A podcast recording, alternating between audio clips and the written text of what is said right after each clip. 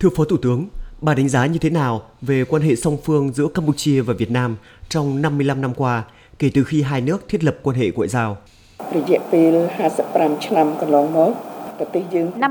năm qua, hai nước Campuchia Việt Nam luôn đồng cam cộng khổ, vượt qua những thăng trầm của lịch sử. Chúng ta đã xây dựng nên mối quan hệ đoàn kết, hữu nghị, hợp tác truyền thống gắn bó như anh em, đồng chí, láng giềng và đã gặt hái được nhiều thành công trên các lĩnh vực.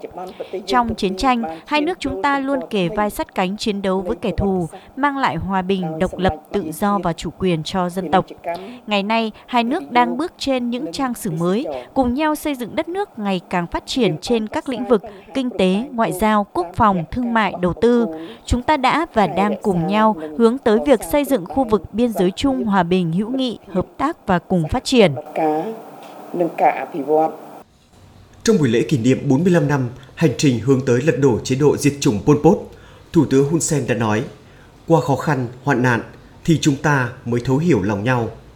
Thưa Phó Thủ tướng, câu nói của Thủ tướng Hun Sen có ý nghĩa như thế nào trong quan hệ hợp tác giữa hai nước, đặc biệt là trong thời điểm hiện nay.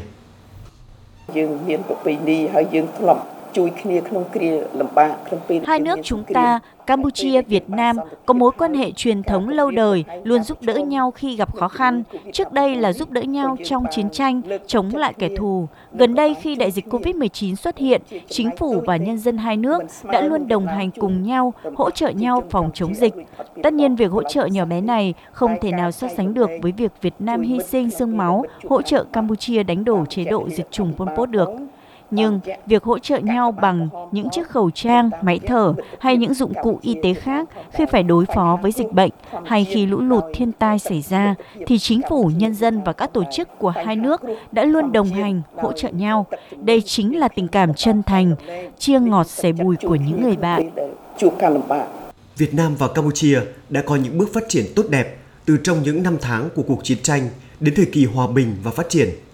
Theo Phó Thủ tướng, thì chúng ta cần phải làm gì để góp phần thúc đẩy hơn nữa mối quan hệ hợp tác tốt đẹp giữa hai nước Campuchia và Việt Nam.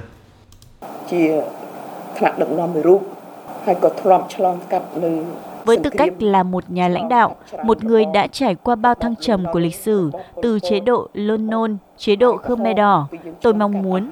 và kêu gọi nhân dân hai nước, đặc biệt là các bạn trẻ, phải phấn đấu gìn giữ và phát huy hơn nữa mối quan hệ anh em tốt, láng giềng tốt mà các thế hệ đi trước đã phải hy sinh rất nhiều để bảo vệ. Mặt khác, chúng ta phải cùng nhau ngăn chặn mọi hành động xuyên tạc lịch sử nhằm phá vỡ tình đoàn kết hữu nghị giữa nhân dân hai nước. Cùng với đó, chúng ta cũng phải tăng cường hơn nữa mối quan hệ hợp tác trên mọi lĩnh vực, cùng nhau trao đổi và giúp đỡ lẫn nhau cùng phát triển, xây dựng mối quan hệ Campuchia-Việt Nam mãi mãi xanh tươi, đời đời bền vững. Xin trân trọng cảm ơn Phó Thủ tướng đã dành thời gian cho phóng viên Đài Tiếng Nói Việt Nam về cuộc trao đổi ngày hôm nay.